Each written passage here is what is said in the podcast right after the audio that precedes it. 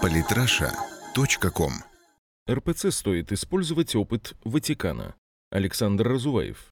По информации деловых изданий, банк «Пересвет» на 49% принадлежащий Русской Православной Церкви финансировал структуры связанного с крымско-татарским меджлисом бизнесмена Ленура Ислямова. Именно с Ислямовым могут быть связаны нынешние трудности «Пересвета». На текущей неделе банк ограничил выдачу наличных суммой в 100 тысяч рублей в одни руки в день. В начале года господин Ислямов был объявлен федеральный розыск. Он и двое лидеров крымско-татарского меджлиса Мустафа Джемилев и Рифат Чубаров были в числе организаторов энергетической и продовольственной блокады Крыма. Кроме того, летом Московский арбитражный суд признал Ислямова и его жену банкротами по двум искам Сбербанка на миллиард 160 миллионов рублей каждый. Если данная информация соответствует действительности, а вероятно так и есть, то репутация РПЦ серьезно пострадает. Церковь – это большая организация, что, естественно, предполагает очень серьезный бюджет. Статус патриарха сопоставим со статусом президента или премьера и требует соответствующего финансирования. Финансовые льготы у РПЦ появились еще в Средневековье, когда Русь была частью Золотой Орды. До революции церковь была крупнейшим собственником.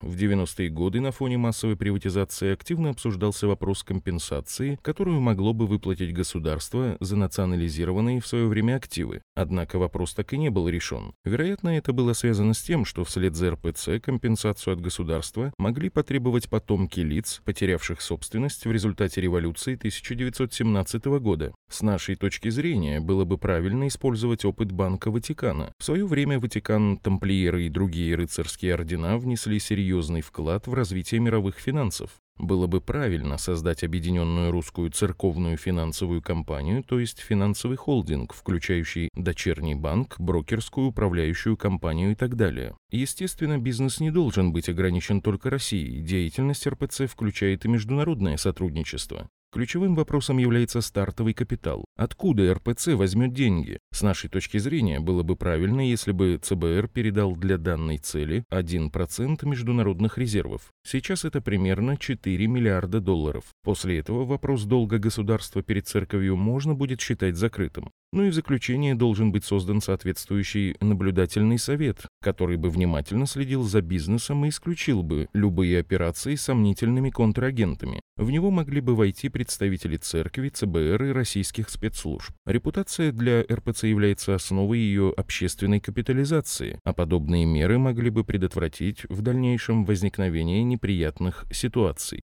Подписывайтесь на наш канал в Телеграм. Самые интересные статьи о политике и не только. Читайте и слушайте каждый день на сайте polytrasha.com.